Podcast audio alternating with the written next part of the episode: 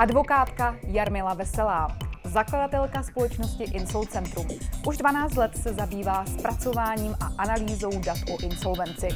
Doktorka Jarmila Veselá spolu s dalšími autory nedávno vydala knihu s názvem Insolvence 2008 až 2020 a dnes je hostem pořadu Kdo je kdo.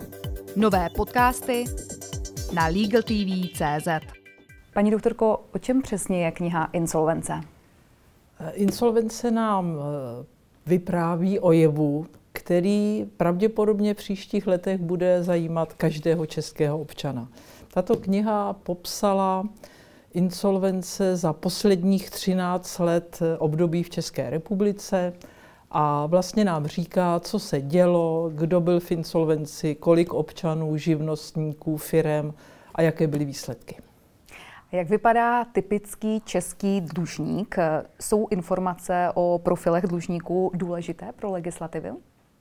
Já myslím, že eh, informace a data jsou eh, klíčové. Bez eh, přesných dat můžeme přijímat zákony, které se úplně minou účinkem. A pokud se týká insolvencí, pokud se týká této knihy, tak tam jsou data přesná a ta data nám říkají o každém člověku, o každé firmě, jak si v insolvencích vedl. A možná by vás překvapilo, že výstupy z této knihy říkají něco úplně jiného, než můžeme slýchat ve veřejném prostoru, než nám říkají politici a než je opravdu realita všedního dne. A jak vypadá tedy typický český dlužník? Můžeme se na ně podívat a můžeme si rozdělit dlužníky třeba na firmy, nebo jestli vás nyní více zajímají občané, tak se můžeme podívat na eh, občana, tak eh, ve společnosti, v médiích se říká, že zadlužením eh, občanem je většinově matka samoživitelka nebo senior. Ale data nám říkají úplně něco jiného.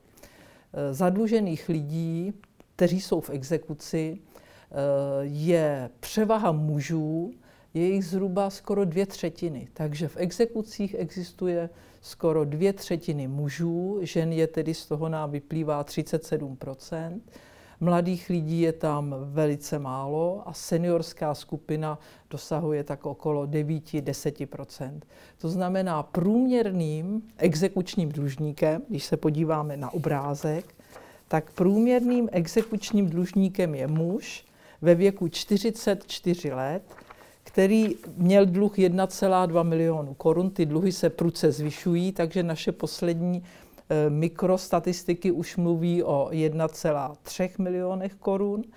A tento dlužník žije v nejzasaženějším okrese Most. A když se podíváme na firmy? No, u firem je to složitější. U firem je to tak, že my rozdělujeme firmy na takzvané, to je nadsázka zkrátka, vytunelované a nevytunelované. A protože Česká republika procházela nejlepším ekonomickým obdobím, pravděpodobně možná v celé historii, tak těchto firm je velice málo. Je to necelé, necelých tři tisíce firm a když si to srovnáte s množstvím aktivních firm v České republice, těch je asi 480 tisíc, tak z toho zjistíte, že to je pouze nepatrná část a z toho i vyplývá, když vám řeknu data z roku 2019, tak průměrná eh, průměrnou firmou bylo SROčko a to jak vytunelovanou, tak nevytunelovanou. A um, lišilo se to v tom, že ta vytunelovaná v konkurzním řízení nedala svým věřitelům ani korunu a ta, e, která byla relativně v pořádku, tak uspokojila uspokojila své věřitele ve výši 14 a trvala tato procedura necelých, necelých 4,8 roku a ta průměrná firma měla svoje sídlo v Ústí nad Labem, říkají statistiky. Když se ještě vrátíme k dlužníkům občanům, eh, jak se chová dlužník v oddlužení? No a to je to, když jsme se zabývali statistikami, co nás absolutně šokovalo. My jsme prvně v Insol Centrum se zabývali výzkumem dat firem. A tady vidíte sice 14% ale když jsme zkoumali ukončené, uh, ukončené insolvence firm v roce 11, 12, 13, to se pohybovalo třeba okolo 6% Velice nízká míra uspokojení.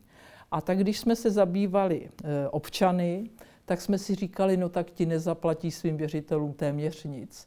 A co nás šokovalo, byla skutečnost, že eh, dlužníci v odlužení průměrně zaplatili věřitelům 56% z hodnoty přihlášených pohledávek.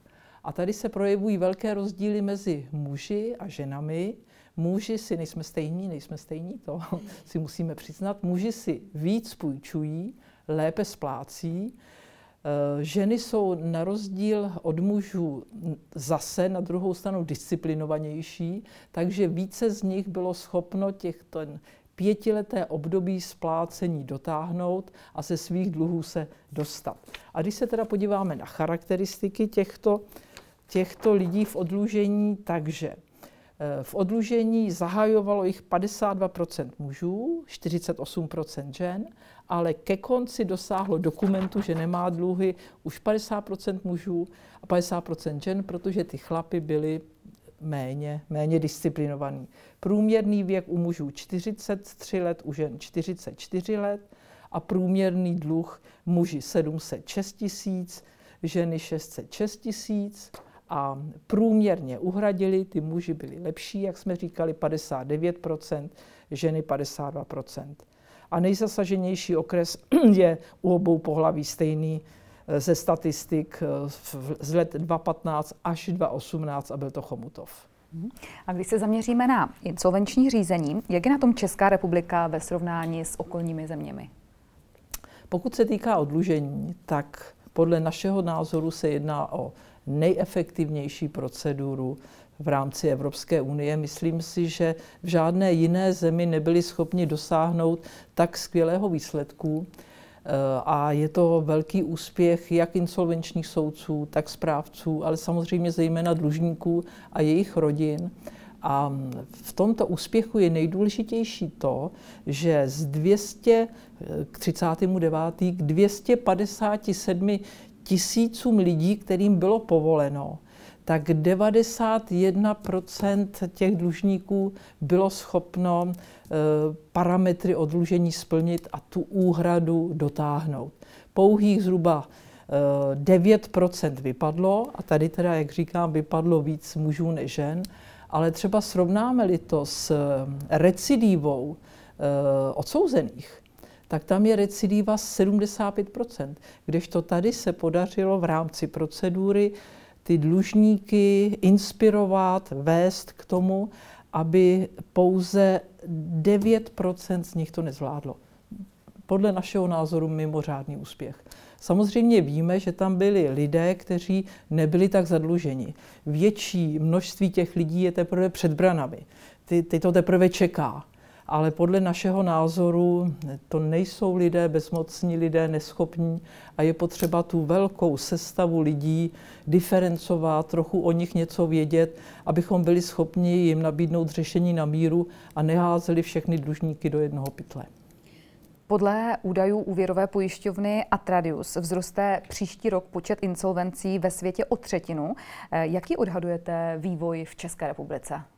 Tak my sledujeme ty odhady už několik let a musíme zcela na rovinu říct, že eh, vývoj v České republice bude pomalejší než ve světě. To, co o nás si myslí zahraniční analytici, to se v zásadě nikdy, nikdy eh, nestalo. Máme vývoj pomalejší a myslíme si, že i v příštím roce těch insolvencí bude méně než eh, v roce letošním. Otázkou ovšem je, Eh, jakou novelu odlužení přijme parlament, pakliže nějakou přijme.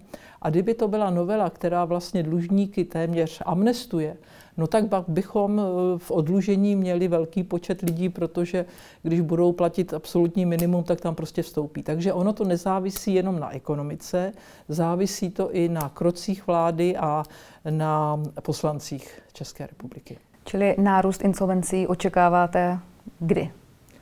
A takový ten nárůst insolvencí, který eh, vznikne z ekonomického stavu České republiky, očekáváme později. My si myslíme, že by to mohl být tak rok 23-24. A odvozujeme to ze zkušenosti s minulou finanční krizí, kdy vlastně top počtu spotřebitelských insolvencí i firmních insolvencích byl v roce 2013-2014.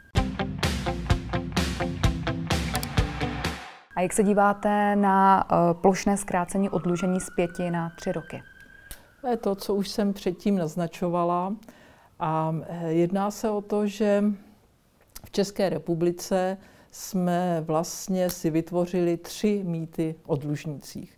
Tři mýty, které podle našich dat jsou absolutně nepravdivé, ale kterým věří v zásadě skoro každý občan. Já jsem měla jednání se zástupcem e, velké banky a takový seriózní čtyřicátník a teď jsme měli jednání, on se vážně zamýšlel nad tím, jak Eh, prostě ty matky samoživitelky se dostaly do dluhových pastí, jak kvůli nezaplacené jízdence ty lidé jsou zadluženi, jak nejsou schopni platit. A já jsem si vlastně s hrůzou uvědomila, že těmto mýtům podlehli i někteří lidé z branže. A naše data ukazují, že není prvotním důvodem zadlužení jízdenka a její opravdu teda velké příslušenství, že ti lidé se nezadlužovali, protože nezaplatili, ale protože se změnil ekonomický systém a po určitém váhání až po roce 2000 ti lidé prostě vyzkoušeli, co to je půjčování, protože to pro ně bylo nové a neměli nejmenší zkušenost s tím, jak může dopadnout situace, když nebudou splácet. To byl ten důvod. Ti lidé mají hodně dluhů, my je sledujeme podle insolvenčního rejstříku, nejdřív si půjčují u bank, pak jsou to už jako méně seriózní, seri, seriózní půjčovatelé, ale jízdenka podle našeho názoru bude raritním prvním důvodem. Druhý, druhý mýtus je to, že e, vlastně dlužníci jsou matky samoživitelky a seniori. A podle dat našich i podle dat exekučních převažují jako dlužníci muži. 63% exekučních dlužníků jsou muži, skoro dvě třetiny. A v té velké sestavě největší věková skupina jsou lidé mezi 30. a 45. rokem. Mladých lidí je velice málo, nebo relativně málo, abych byla přesná, a seniorů třeba 10 a my vlastně říkáme, o všech říkáme, že jsou oběti, máme takovéto pojetí z minulého století, že ty lidé mají hlad, nemají co jíst, nemají kde spát, ale jestli jim chceme pomoct, tak musíme vidět, jak jsou na tom a musíme jim pomáhat jiným způsobem. Ti lidé potřebují pomoc v oblasti finanční gramotnosti, v tom, aby se nad sebou zamysleli. A jestli o nich budeme říkat, jak se o nich už asi pět let říká, že jsou oběti, že jsou oběti věřitelů, že jsou neschopní, tak jim bereme to nejdůležitější, co člověk má, a to je schopnost vzít osud do svých rukou. Myslíte si, že potřebujeme celý nový zákon o preventivní restrukturalizaci, nebo je lepší z důvodu kontinuity novela insolvenčního zákona? No, já jsem pamětník těchto procesů a pamatuji se, jak před 20 rokama frčelo, když použiju lidové slovo, v rámci legislativy eh, frčela nová teorie eh, reorganizací a říkalo se, že reorganizace zachrání české insolvence. A já jako v té době relativně mladší člověk jsem si říkala, třeba na to něco může být, ale zkušenosti nás, správců, říkali něco jiného. My jsme mm, se domnívali, že není úplně dobré dát eh, vše, všechnu moc věřitelům, případně um, dát veškerá oprávnění dlužníkovi. Domnívali jsme se, že je potřebné všechno balancovat a potom můžeme v těch našich datech vidět, jak reorganizace dopadly.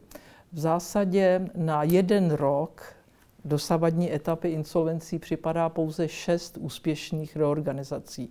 Tím nechci říct, že by ta eh, instituce nebo ten institut byl špatný. My ho podporujeme, ale nemůžeme se domnívat, že by to bylo řešení všeobecné zachraňující. Pokud se týká preventivní restrukturalizace, tak máme obavy podobného typu. Bude se jednat o něco, co eh, o proceduru, která bude velice náchylná řekla bych, podvádění nebo obcházení zákona. Podle mého názoru by stačila novela insolvenčního zákona. Tolik eh, doktorka Jarmila Veselá. Moc krát děkuji za rozhovor. Přeji pěkný den. Děkuji za pozvání.